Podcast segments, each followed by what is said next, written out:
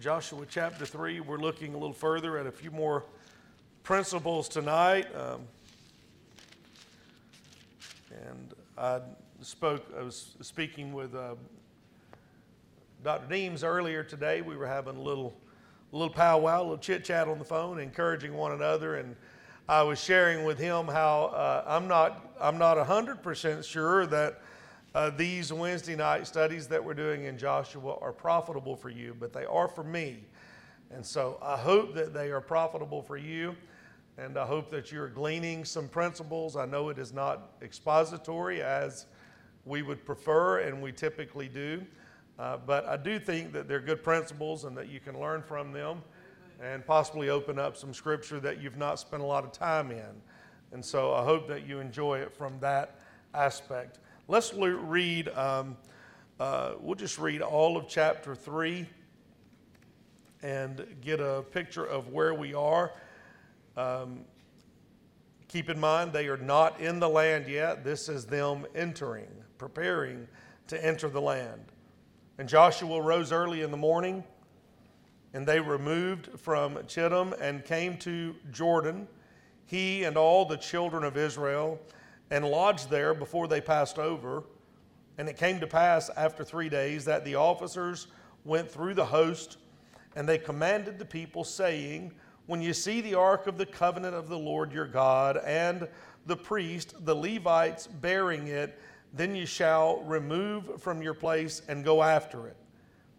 Yet there shall be a space between you and it, about 2,000 cubits by measure Come not near unto it, that you may know the way by which you must go, for you have not passed this way before.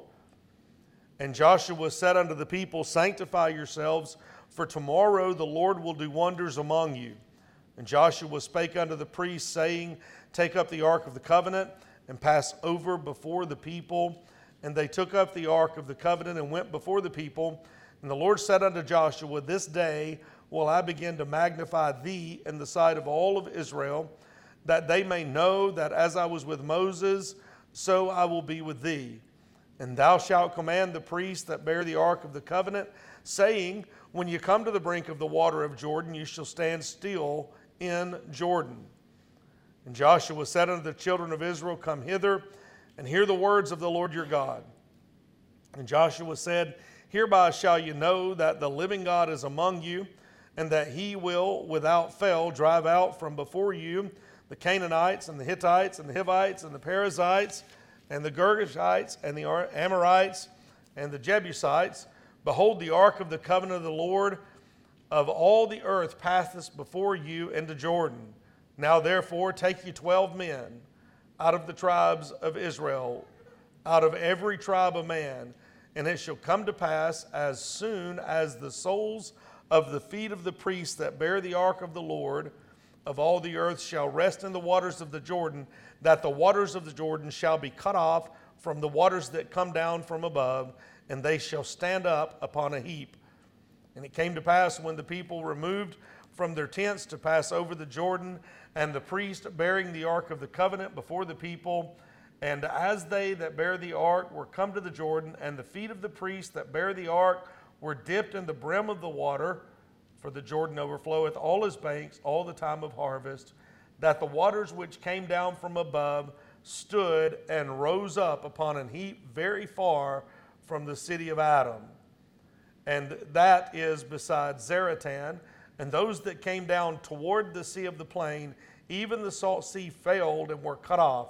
And the people passed over against Jericho and the priests that bear the ark of the covenant of the Lord stood firm on dry ground in the midst of the Jordan, and all of the Israelites passed over on dry ground until all the people were passed clean over Jordan.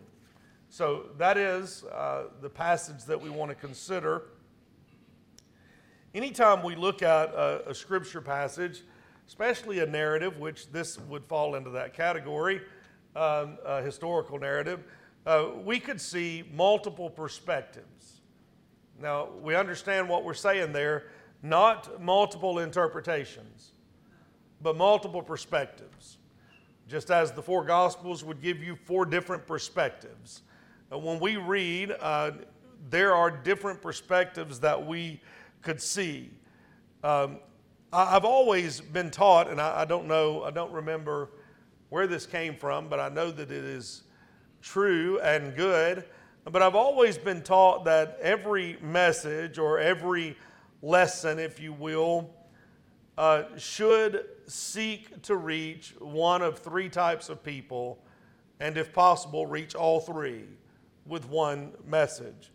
And those three types of people are those who are lost, those who are backslidden, and those who are saved, but, but more so serving. They're the, those who are seeking to walk right with the Lord. I always attempt that. Uh, I don't know that I always accomplish it, or anybody else for that matter. But when thinking from that uh, idea of those different perspectives, I think we can see some different perspectives here as well if we consider that ark and the crossing of the Jordan. This chapter describes the children of Israel crossing the Jordan into, uh, from the wilderness into Canaan. That is, typically speaking, from being lost and wandering into the entering of that promised land. There's a lot of spiritual typology in that. This, this event, in general, by the way, is highly symbolic and can be viewed as typical of our death with Christ, uh, the old things passing away and all things becoming new. When we look from that perspective, we would recognize the, the wilderness then as a type of our old life, Jordan as a picture of our death in Christ, our death with Christ, our crucifixion in Christ, Canaan often is used as a type of heaven, but Canaan is not really a picture of heaven. And primarily we would know that because there are enemies and wars in Canaan. And they're not those things in heaven. So Canaan is not a picture of heaven, but it is, however, a very strong type, a very clear picture of what we would call uh, victorious Christian living or living the victorious Christian life, inheriting the promise of God here uh, in this life. And that's what Canaan is a picture of. And so, in that typology, the, the crossing of the Jordan may also be viewed as baptism, departing uh, from our old walk by descending into the waters as if into the grave, and then ascending from the waters as if resurrected from the grave to walk in the newness of life or in the land of promise. That's a picture that we would see in this area.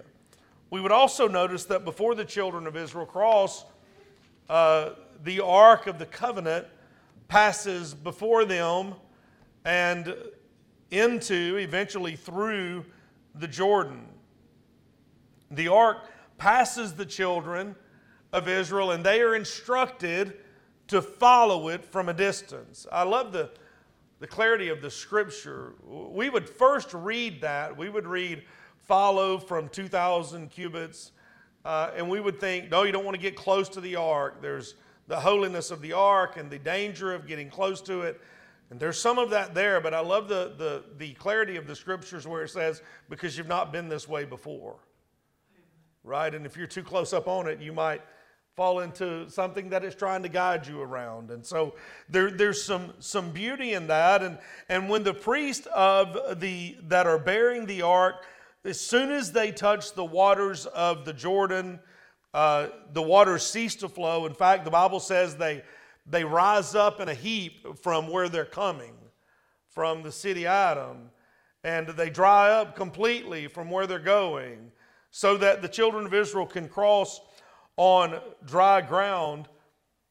And then once the ark is on the other side, the river returns to its flow. That sounds very similar to the crossing of the Red Sea, right?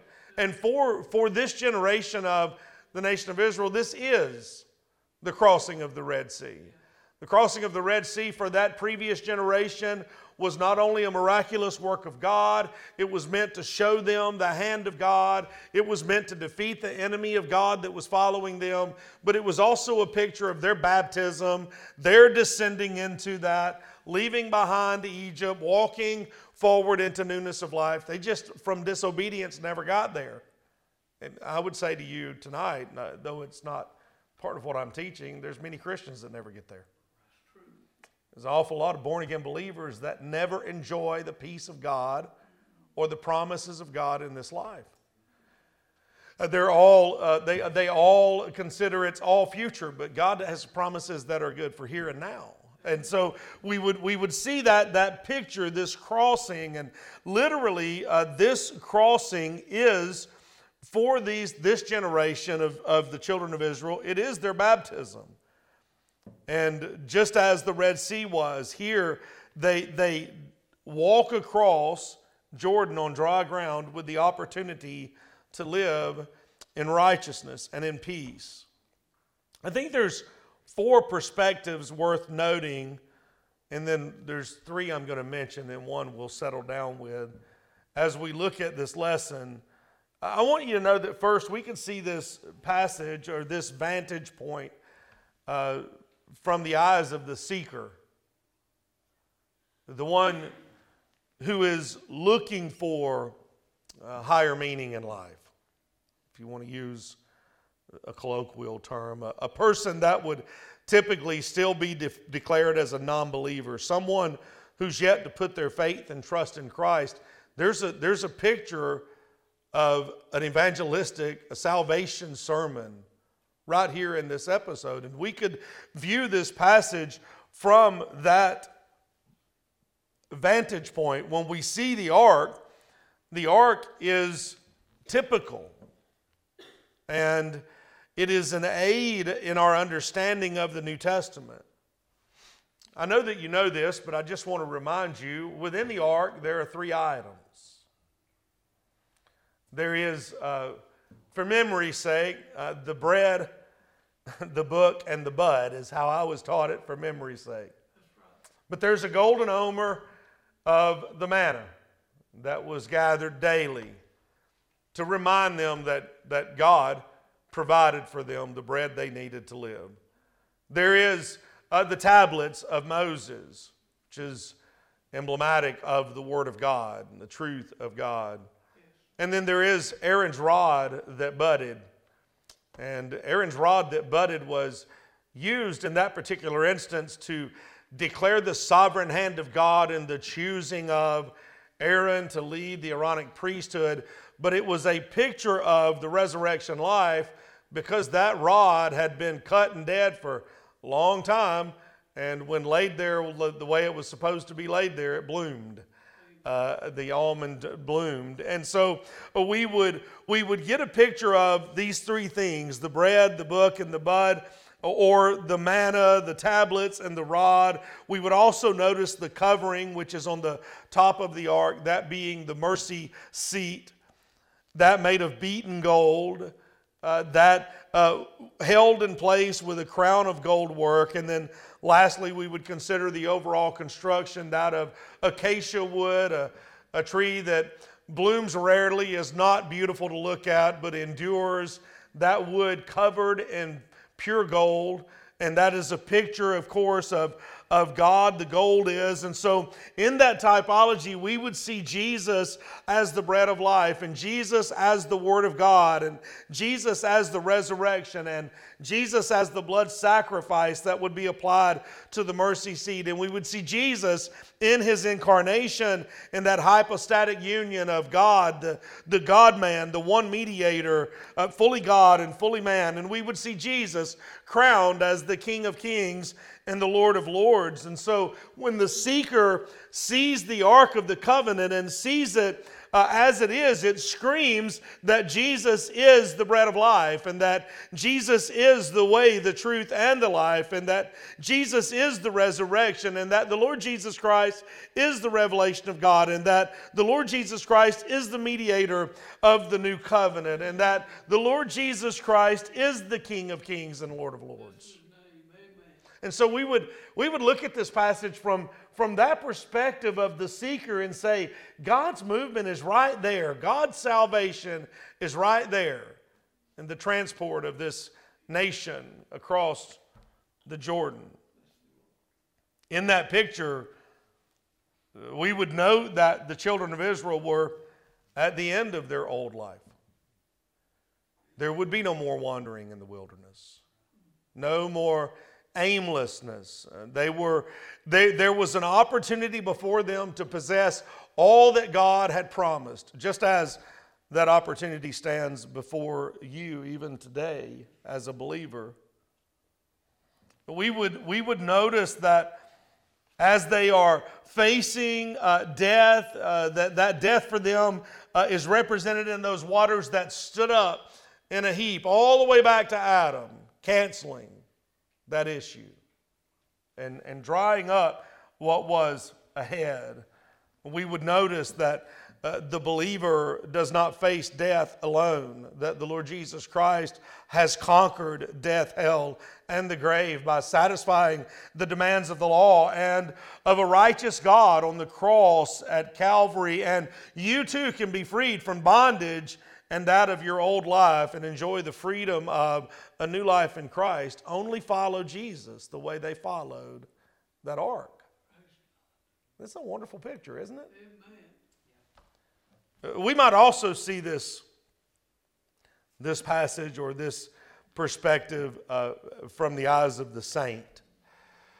The one who is uh, born again, he or she having a clear understanding of their salvation and knowing that they will enjoy heaven someday, but also being informed that they may or may not be enjoying the blessings of God now, but they can. Uh, one prime example of that would be the Lord shares with us that story of the prodigal in the New Testament. And that boy, from the day that he left and went about his riotous living, from that moment until the moment he came back, he was many things, but one thing that he was always was a son. Right. And that father continually looked for and waited for him to return.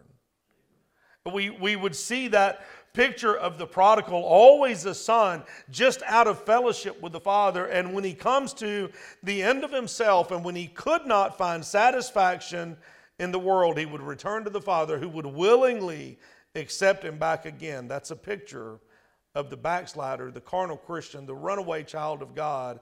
And, and we might see this uh, through those eyes.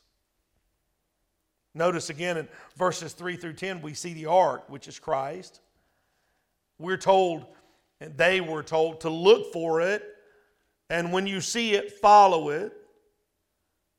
We should also look for Christ. And when we see Him, follow Him. We're, we're told in the passage they are to keep their distance because they've not been this way before and we want to keep a right perspective so that we can see clearly that place that God is leading us. We're told that He will fight our battles for us. This ark was going before them to prepare the way. How often we get ahead of Christ, and how often we lose sight of Christ, and how often we fight needless battles, but we should always just look unto Jesus, the author and finisher of our faith. The Lord would say on many occasions in the Old Testament, You turn unto me, and I will turn unto you. Thirdly, we might would see this from the vantage point of a servant, a, uh, a soldier of glory, one who is working and waiting on the Lord. And to that passage, or to that person, this passage offers, I think, two lessons and two lasting promises. Uh, the lessons would be to pursue Jesus and to practice separation. He said, On the morrow, sanctify yourselves. I think the promises would be that when we do that, He will magnify and multiply, and that He will make victorious. we could see that in this passage and be encouraged and be strengthened strengthened. And from that perspective we would say just just keep on. You know don't quit. Run your race. Run with endurance.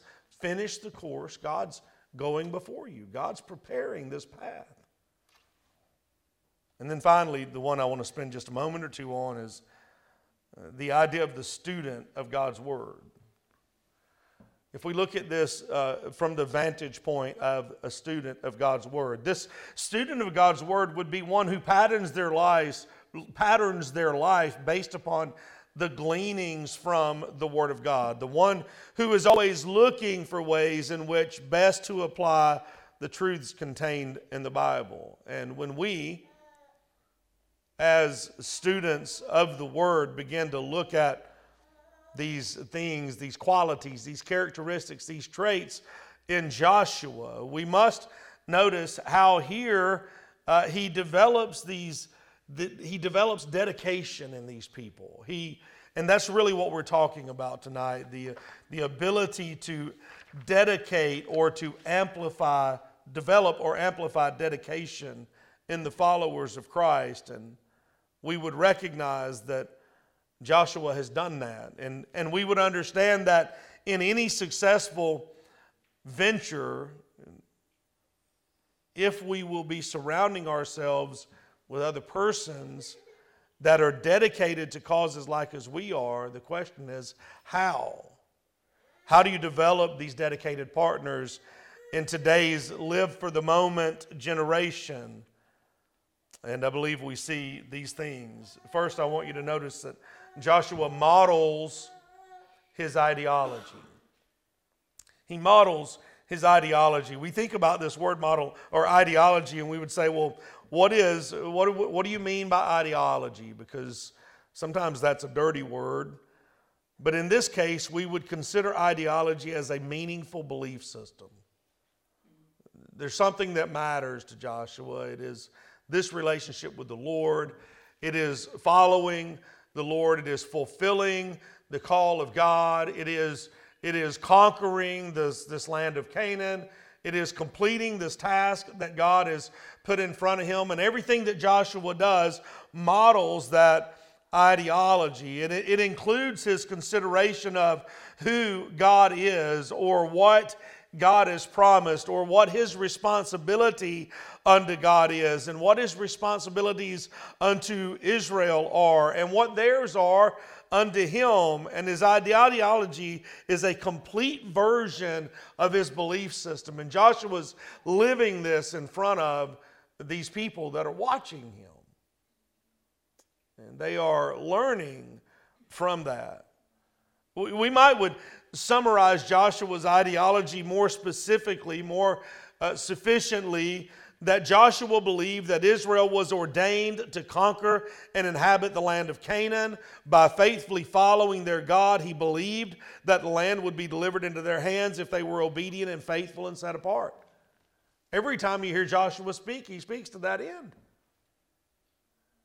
It is, uh, it's not any different uh, today. Were it if it were with our children and we were to seek to, uh, to impress uh, upon, not, I'm not talking about uh, wow, but impress upon our children a right ideology, a right living standard, we would have to be faithful to the tenets that we speak of, right? If it's, if it's all words and no action, they're not going to pay attention to it right? They're going to see what you modeled, and it's no different in, in an environment such as we are in now. If, if, if the, the uh, presentation from the pulpit was constantly one of uh, self assurance and self growth and self worth and, and that type of thing, uh, we would before long be a congregation of selfish people, right? I hope everybody comprehends that. And, and when, the, when the presentation from the pulpit is a continual challenge to answer to the call of God and to live according to the, to the, the, the characteristics that God has described, then we are constantly outside of ourselves trying to improve. when the challenge is that God has given us West Jackson County, and by the way, I believe that. That's not just some uh, political punditry that I come up with. I believe God has gifted us West Jackson County. And so, when, if that's the continual presence or the continual presentation, most likely we're going to be a concentrated a congregation of people who are reaching out into the community, right? Come in. And so that's what we see with Joshua. He has modeled this ideology. His every action, his every word, his, his every deed would portray these beliefs. He would model this belief. By the way, if you just read the rest of the book, he, he never sways from that belief. In his dying statement to the nation of Israel, he said, As for me and my house, we will serve the Lord. It was so ingrained in who he was that he models that ideology consistently. And if we're going to develop dedication in followers, and everybody's got followers, you may not believe it, but somebody's watching. And if we're going to if we're going to develop dedication, then we've got to model the beliefs which we are asking of them. Eh, next, I want you to think about his method of implementation. Look at how did he put these things into action? Look at verses 2 and 3. Verse 2 and 3 And it came to pass after three days that the officers went through the host, and they commanded the people, saying, When you see the ark of the covenant of the Lord your God, then you remove from your place and go after it. He says to him again in verse 6 Joshua spake unto the priest, saying, Take up the ark of the covenant pass over before the people, and they took up the ark and the covenant and went before the people. There's instruction. Do you see that? There's instruction. Joshua instructed the, the children through, through his officers. He instructed them the ark's going to be moving, and when you see it moving, you go follow it. And then he said to the priest, Hey, start moving. There was instruction. There's, there's also direction. Again, look at verse 4 Yet there shall be a space between you and it about 2,000 cubits by measure. Come not near unto it, that you may know the way which you must go, for you've not passed this way heretofore. And so there's direction. And there's a leader, he's instructing, he's directing. Look at verse uh, 5. And Joshua said unto the people, Sanctify yourselves for tomorrow. Uh, for tomorrow the Lord will do wonders unto you. And, and again in chapter uh, 3, verses 11 through 13, Behold, the ark of the covenant of the Lord shall pass over. Now, therefore, take 12 men out of the tribes of Israel, out of every man a tribe, and it shall come to pass as soon as the soles of the feet. Do you see all of that? It's preparation. He's preparing them for what's going to happen. He is, he's instructed, he's directed, he's prepared. And then in verse 9, it says that Joshua said unto the children of Israel, Come hither and hear the words of God. Hear the words of the Lord your God. He's educating them. And so there's this, this, this model that he has given of, of, of who he is and what he believes and how he's going to act, and he's portrayed that model. But here there's a, an implementation, a method of implementation, and it, inc- and it includes instruction and direction and preparation and education. So what we understand is there's intentionality in it. Not, just a, a, flippancy of follow if you can or keep up if you can or you do you, whatever makes you feel good. It's not that. There's an intentionality about it. And, and what we notice is that his implementation was not empty inspiration or empty motivation, but rather we see it clearly instruction and education and preparation and direction. He asked them to prepare by cleansing themselves before crossing. asked them to set aside 12 men, one from each tribe.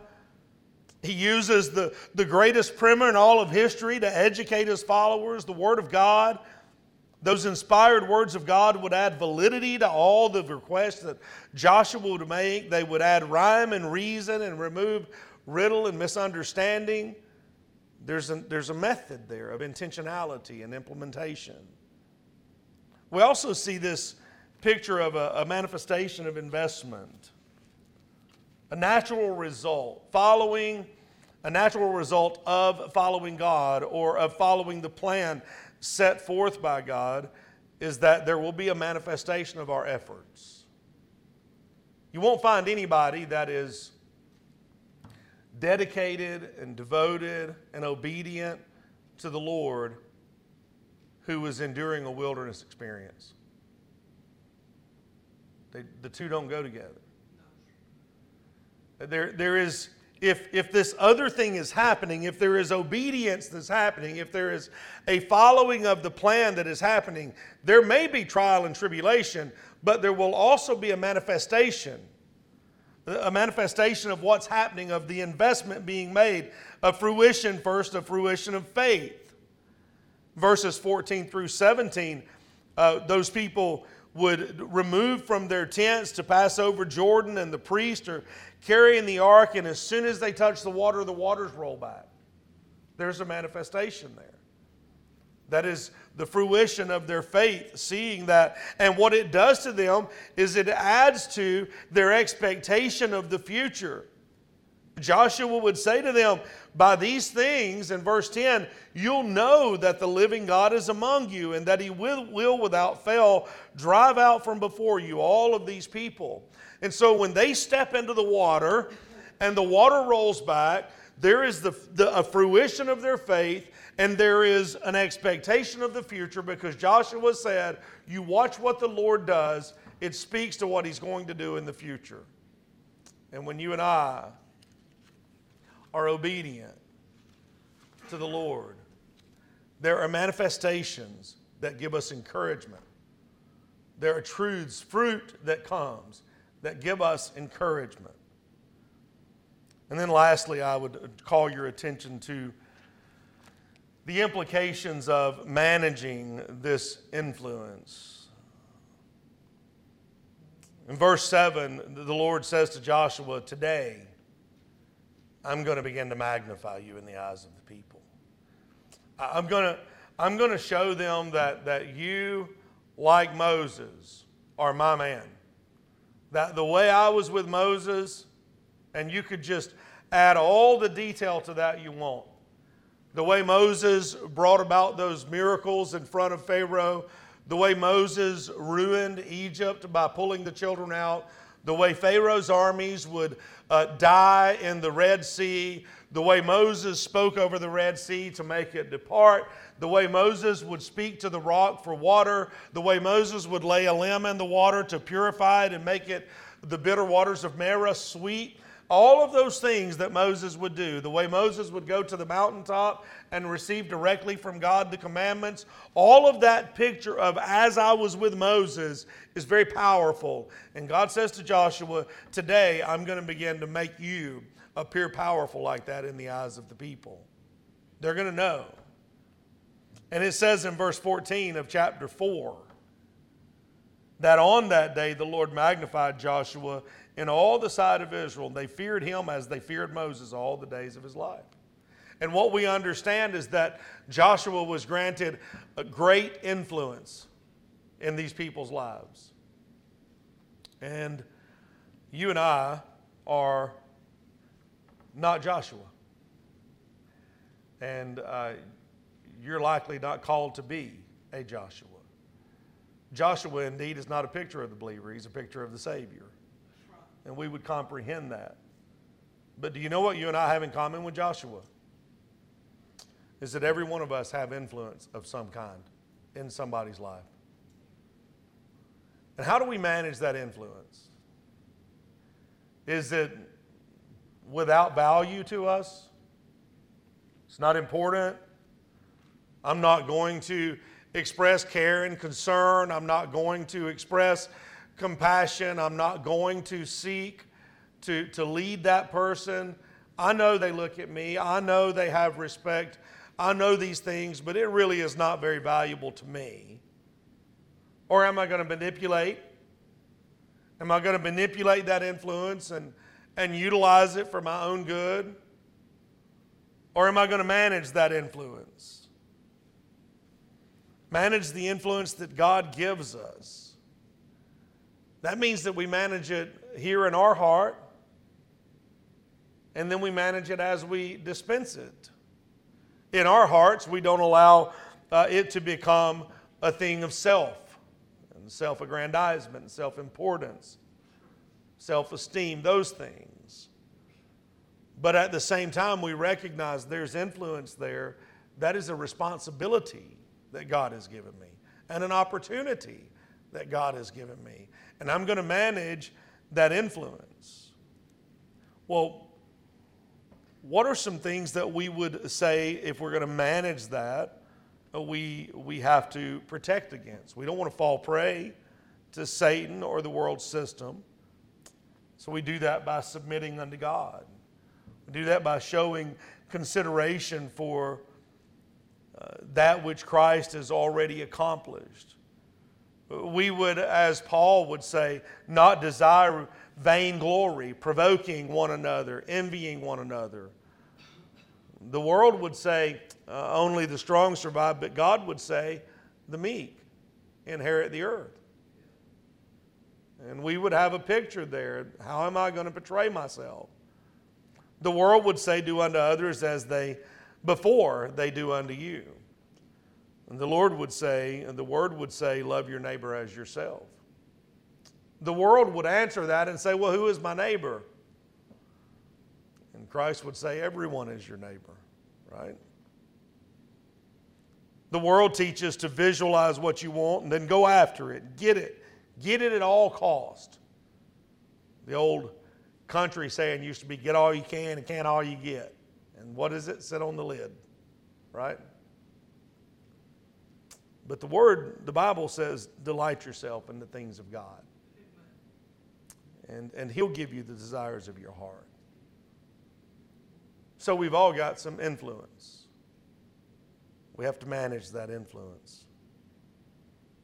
We've stated it all along, and I'm closing. Everyone is following someone. And the great ones are following God.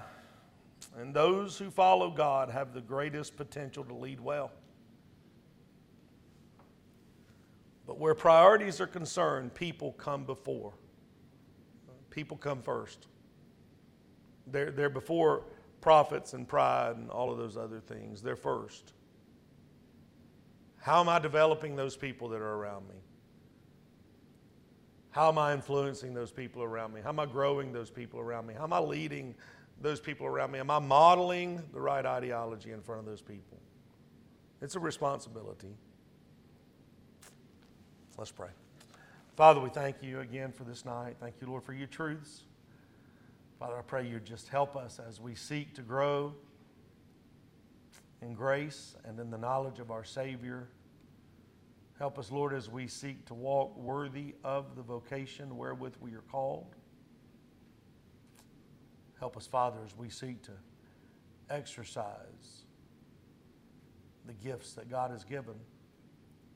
Help us, Lord, to manage correctly the influence we have in the lives of other people. Father, we love you and we thank you in Jesus' name.